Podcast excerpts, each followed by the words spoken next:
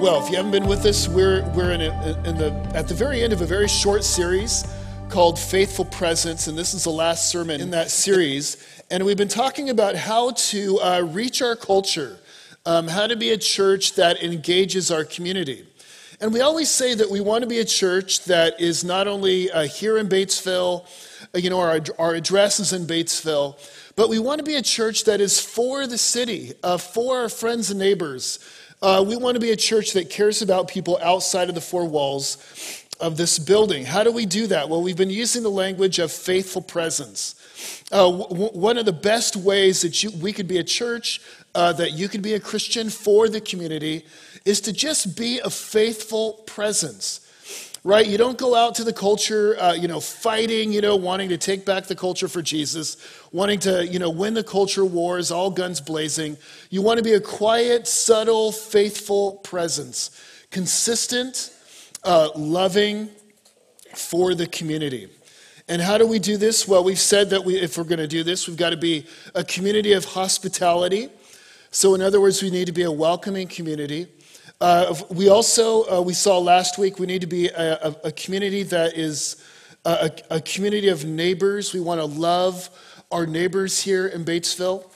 And today we're going to look at the last thing that we need to do to be a faithful presence, at least the last thing I'm going to talk about, is we want to be a community of public faith. if we're going to be a, faith, I'm kind of sick today if you can't tell. Um, if we're going to be a faithful presence, a, a community that reaches our city, we need to go out speaking publicly about our faith. Uh, we need to evangelize, in other words. Now, I know as soon as I say that, I know that many of us are allergic to the idea of evangelizing, right? Going out and talking to people about your faith. And I always go back to that a time where I lived in Dallas. Uh, and I remember I was doing an internship, and I was uh, I was a pastoral intern. They were teaching me how to be a pastor. One of the things they had me do was go out on the streets of Dallas and talk to people that I didn't know about Jesus. And so one place they had us go was to the mall, and so we had to go to the mall and we're doing a program called uh, Evangelism Explosion, where uh, you ask people about faith and you engage them about faith. And one of the first questions of the program was if you died tonight and you were standing before God, what would God say to you? Right? That's a, that's a real comfortable thing to do. Go to somebody that you've never met before and talk to them about their death right? And so uh, there we were. We're in the mall, and I, you know, I was. Everybody else is sharing their faith, and I, I really didn't want to do this, but I worked up the courage, and I and I went to this uh, this girl that looked very non-threatening, and I came up to her and I looked down at my notes and I said, uh, "If you were to die tonight, and if you stood before God, where would you go?" And she got angry. She got livid. She blew up. She went straight to the mall police. And she told them what we were doing. And so uh, they, the, the mall police came to the, our Christian group. They kicked us out of the mall and they said, You're not allowed to proselytize here. It's not, it's not legal. You just can't do that. And of course, I was humiliated, but the rest of the group, what did they do? They said, Thank you, Lord, for this persecution. Right? They thought they were being persecuted for the faith.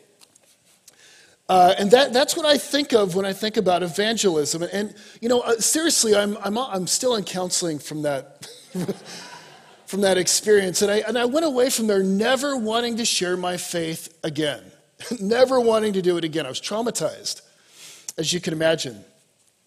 But listen, the, the Bible won't let us do this. The, the Bible will not let us out of the task of sharing our faith because Christian faith is a public claim right? The, the, most comfortable thing to, uh, for us to do and the most natural thing in our culture is to keep our faith private, right?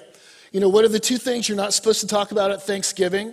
Politics and religion, right? You keep your religion private. It's good that you believe that. Please don't go out in public and share it with other people right? But the Bible says what we have is a public faith. And what's interesting is that in the first 200 years of, Christian, of, of Christianity, of Christian history, is that the way that Christianity spread was not through the religious, you know, professional clergy. It was through everybody, uh, you know, sharing their good news, sharing their faith. You know, all kinds of Christians, uh, the, the lady, the, the people that were not professional evangelists went out and shared their faith with their friends. But the question is, how do we do this? How do we do this well? Okay, so the Bible wants us to evangelize. Uh, it is the call, right? It's the call of the Christian faith to go out and preach the gospel and make disciples of all nations. But how do we do this?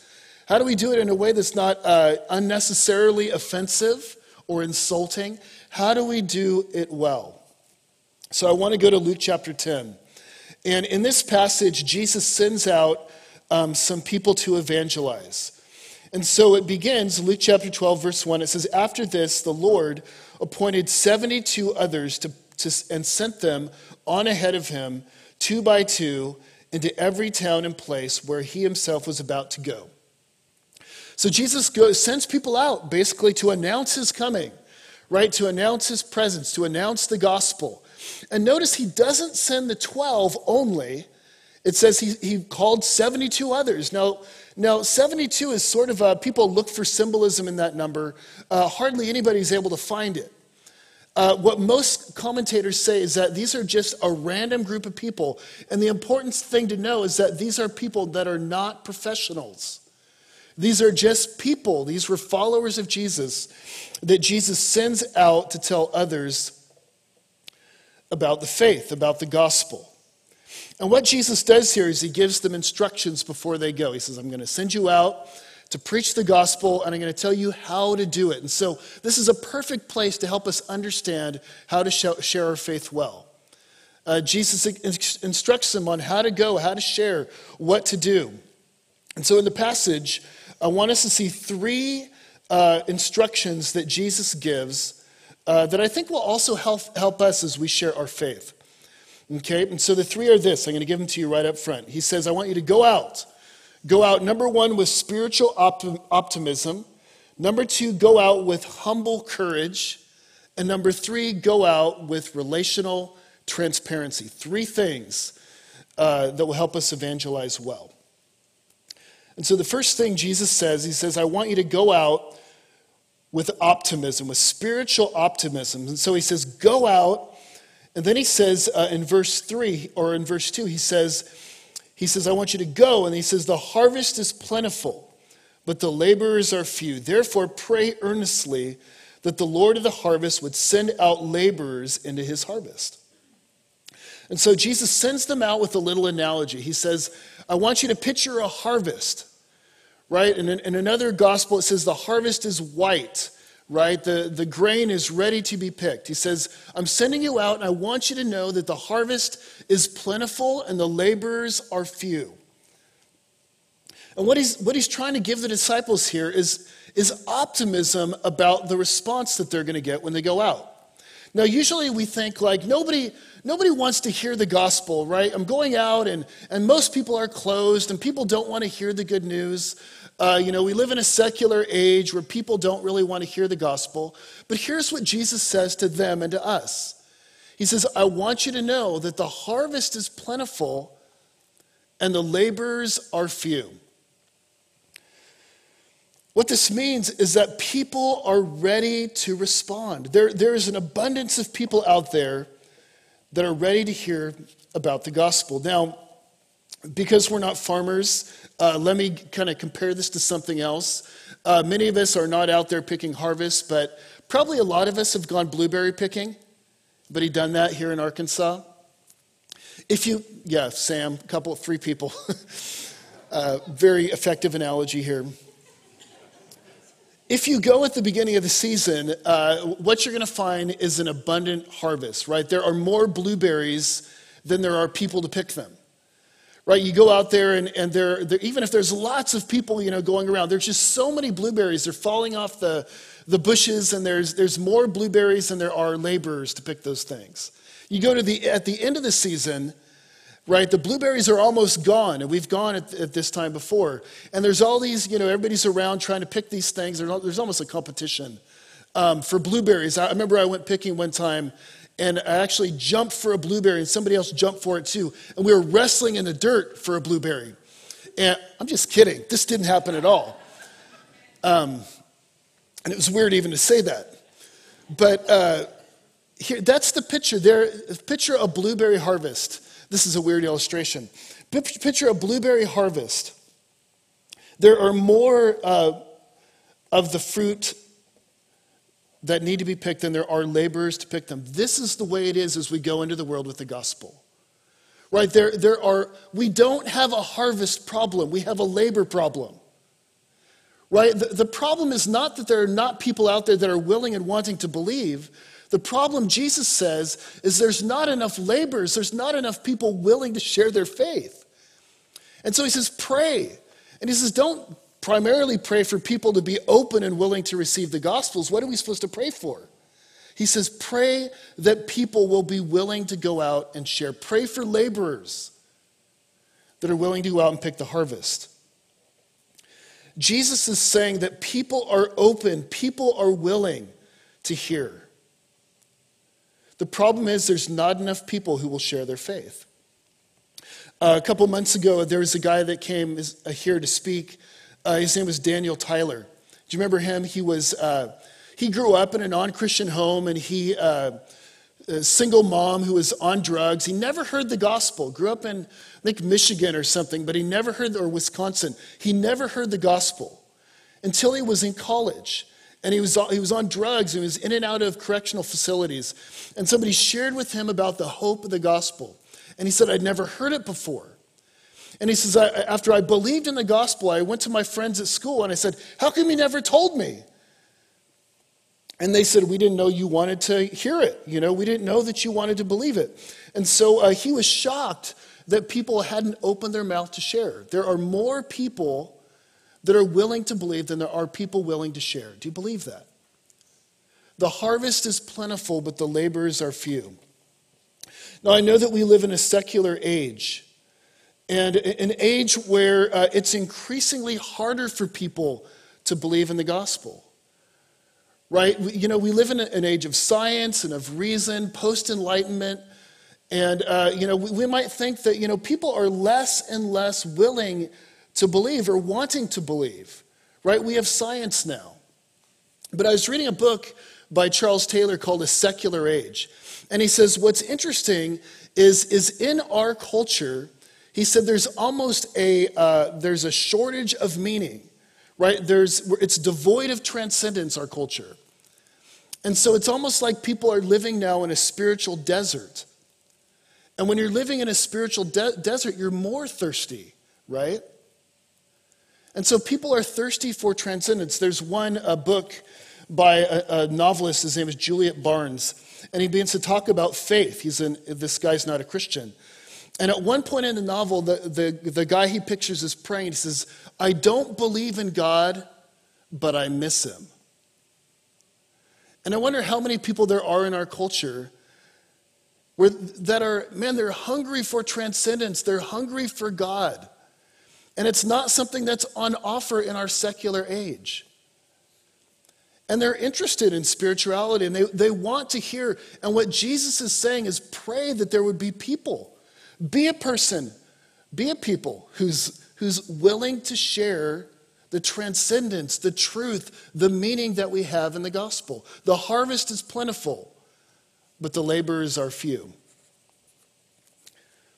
There's a story in the book of Acts uh, of, a, of an Ethiopian eunuch. And this is a guy who's spiritually thirsty. He's from Ethiopia. He's a eunuch. He's a, a wealthy man. He's, he's uh, somewhat, he's like the CFO of Ethiopia. But he finds the, a scroll of Isaiah, a piece of the Bible. And so he goes on this long journey to Jerusalem to find out more about this God, to get his questions answered. He goes to Jerusalem. Because he's a eunuch, they don't let him in to the temple. And so in the book of Acts, he's in the desert. He's on his way back from Jerusalem. And he's looking at the, the scroll of Isaiah saying, I don't get this. I, I want to understand it. And he's praying to God, I pray that there'd be somebody who will explain this to me. And then in that moment, this man named Philip, who's just this, this everyday Christian, comes running along the side of his chariot like this. And he puts himself out there and he says, Excuse me, I see that you're reading the Bible. Do you understand what you're reading? And the Ethiopian eunuch looks down at him. He says, Well, yeah, I am. No, I don't. He invites him into his chariot, and then boom, the guy's converted. Philip was the answer to his prayer. And maybe there's somebody praying right now who's, who's open to the gospel, who wants to believe, who has questions, and maybe you're the answer to that person's prayer if you would just open your mouth. And I know a lot of times we say, you know, there, I know that there's people out there, but, but they don't, they're not the type to believe. I, you know, they're, they're different. They're not spiritual types like I am. They're, they're, they're not the type to believe. Oh, and you are? Right? Every conversion is a miracle. The Bible says nobody seeks after God naturally. Every conversion is a miracle. And there are people that God is working on right now, and maybe you are the answer to their prayer. The harvest is plentiful, the labors are few. And so go out with optimism, spiritual optimism, that there are people all around you who may be just waiting for that conversation. So, uh, not only that, but here's the second thing Jesus says. He says, I want you to go out with optimism. The, the harvests are, are uh, plentiful, but he says, also go out with humble courage. Uh, verse 3, he says, Go your way. And behold, I am sending you as lambs in the midst of wolves. Carry no money bag or knapsack, no sandals, and greet no one on the road. So notice Jesus says, here's the second thing I want you to go out with humble courage. He says, I'm sending you out as lambs in the midst of wolves. Now, this speaks about humility, a lamb.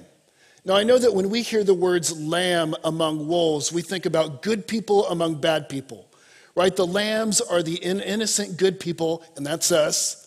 And the wolves, the big bad wolves, those are the non Christians out there. And God sends us as innocent good people out to the big bad wolves. I don't think that's the point that Jesus is getting at here. I think a better way to understand it is that when he talks about lambs, he's talking about vulnerability He's talking about humility. Notice he says, I want you to go out, and he says, don't take any money, uh, don't take a knapsack, don't take a whole bunch of stuff with you, don't go out with opulence. He says, go out with the bare minimum. Go out vulnerable, like a lamb. Go out with humility. And so that's the second thing Jesus wants us to know here is that in order to be effective at evangelism, you've got to be a lamb. You've got to be somebody that's humble. Jesus doesn't send them out as sharks, right, to go gobble people up. He doesn't send them out as wolves, right, to go fight the other wolves. He says, I'm sending you out as humble, meek, vulnerable lambs. Go out with humility. Right? When you talk to people about the gospel, right? Don't go out with, with arrogance. Don't go out like, hey, I know it all. I'm going to teach you a lesson, right? Don't go out with, I'm right and you're wrong. Go out with humble. The way we Christians relate to power is that we use power to serve and to love. You go out as lambs, and the way you speak the gospel is in is it within, with a posture of humility and openness right? You're not a non threatening presence when you go out to talk to people. There's this great story uh, by Eugene Peterson. Eugene Peterson, he recently died. He wrote, he wrote the translation uh, of the Bible called The Message. He was a really neat pastor, but he tells the story of his first opportunity to evangelize. And he said that he grew up in a very uh, conservative Christian home, and he thought about, you know, non Christians as sort of the big bad wolves out there. You know, and so uh, he, t- he tells the story. This is the story of his first convert. He said, I'd been, prepared, I had been prepared for the wider world of neighborhood and school by memorizing, Bless those who persecute you, and turn the other cheek. I don't know how Garrison Johns knew that about me. Some sixth sense bullies have, I suppose. Most afternoons after school, he would catch me and beat me up. He also found out I was a Christian and taunted me with Jesus Sissy. Right? So here's this Garrison Johns, you know, this bully at school who's taunting him, calling him Jesus Sissy. I arrived home most days bruised and humiliated.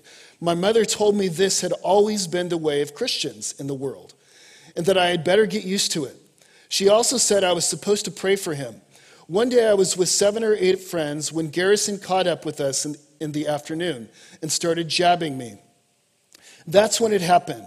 something snapped. For a moment, the Bible verses disappeared from my consciousness, and I grabbed Garrison.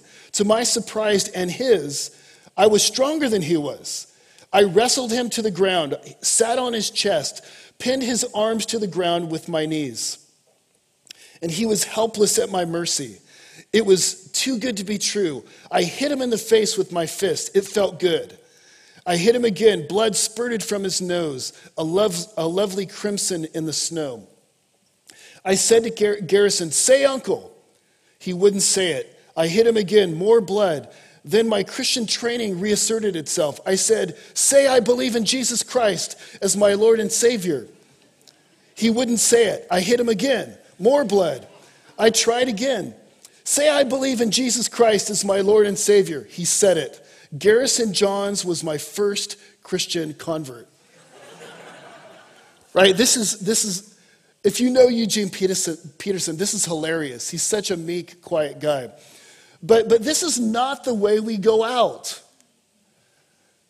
With arrogance. I'm going to argue with you until you see that you're wrong. Right? I'm going to manipulate you and coerce you to believe. Rather, we go out with humility. There's a, there's a movie called The Big Kahuna. Anybody seen that one? Uh, uh, Kevin Spacey uh, is, stars in the movie, and it's the story of these sales these salesmen at a conference, and they're like these sharks. You know, they pressure people to. Uh, you know, buy their product, and their, and their task is to go to this big conference and to get as many sales as possible. Well, they have this young guy who's with them, and they're making sales, and uh, the young guy is a Christian. And he gets in this conversation with the guy and he pressures him to convert. And the guy converts. And uh, he, he actually forgets about selling the product. And so they go back to the hotel room and they're like, Did you sell the product? He says, No, I sold Jesus. And the guy converted. And the, Kevin Spacey and the other guy is so upset and angry. And at one point, Kevin Spacey says, When you talk to people about Jesus, it's like you're selling a product, it's like a pyramid scheme. You're just trying to put a notch on your belt. And there are too many Christians who have done that. Rather, we, talk to people with humility. Jesus says, I send you out as lambs, right? With no money, with vulnerability and meekness. Well, somebody says, How do I do this? How do I share with humility? Well, uh, Tim Keller has some ideas. He says, When sharing your faith, there's a few little suggestions that'll uh, come up on the screen here. This is how you might do it with humility. Um, I think it's going to come up. Bullet points. Here they are. Um, you could ask questions and do not make statements. Right? So instead of just going out and asserting with people what you believe, ask them questions. What do you believe? How do you understand it? How do you make sense of your life? Maybe you could ask questions. Another thing you could do is seek to understand before you seek to condemn. So instead of going out and saying you're wrong and I think you know you ought to change, maybe seek to understand you know what's going on in your life. Why do you make the choices that you do? Um, just you know listen to people. That's a really good skill. Uh, make people feel safe. Invite their questions. Right? You, you, can say, look, I'm not afraid of your questions. I, I know that some of this stuff is hard to believe. Invite their questions. What do you struggle with? I really want to know. Here's another thing you can do respect their doubts and difficulties. Right? Respect is a really good uh, tool for humility. Right? You don't, you don't disdain somebody for having doubts, you try to understand it and you respect it. Right? People are coming from a lot of different places. Anticipate their struggles. Right? Know that, that there are things that make it hard to believe. People have gone through hard things. Anticipate their struggles. Is there any uh, other ones up there? I think there's a quote by Tim Keller that I've got that's going to come up. Um, he says, First, in sharing your faith, take an intelligent approach, not an authoritarian one. Remember what it is like not to believe. And do not expect people to believe simply by being told what is true. People want to know why. And in another place, Tim Keller says, Bad evangelism says, I'm right, you're wrong, I would love to tell you about it. Right? So, how do we go out? We go out humbly.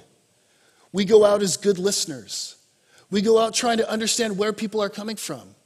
What is their context? What are their struggles? And don't go out as a know it all. Say, you know, sometimes, you know, I don't understand some of this stuff either. And some of this stuff for me is hard to believe, and I don't have all the answers. Right? This is humble orthodoxy. It's going out with humility. And so Jesus says, Here, here's how I want you to go. All of us are called to go. All of us are called to be public with our faith. I know that it's hard. I struggle with it too. How do we do it? Well, he says, first, I want you to go out with, with optimism, right? The harvest is white. Even in our secular age, there are people that are spiritually thirsty. Number two, go out as with, with humble courage, right? You go out as a lamb among wolves. Uh, and that doesn't mean that we're innocent and, and the, the wolves are bad. It means that we go out humbly with vulnerability and transparency. And yet we also go out with courage. You know, you got to put yourself out there, which is hard to do. But then finally, Jesus gives us a third little uh, lesson. He says, Go out with transparent relationship. and so he goes on in verse 4. He says, Carry no money bag or knapsack, no sandals, uh, and greet uh, no one on the road. Whatever house you enter, say, Peace be to this house. And if a son of peace is there, your peace will rest upon him. But if not, it will return to you and remain in the same house, eating and drinking what they provide. For the laborer deserves his wages. Do not go, or, or do not go from house to house. Whenever you enter a house, uh, when they receive you, eat whatever is set before you. We'll stop there. Go out with transparent relationship. What's interesting about the passage, I think, is it says when you're on the road, don't talk to anybody. When you're on the street, don't evangelize. Street evangelism. He says, don't do it. Now, I'm not saying that, that you should never do street evangelism. Jesus at times went out on the streets and pub, spoke publicly. But Jesus here says that is not the main way.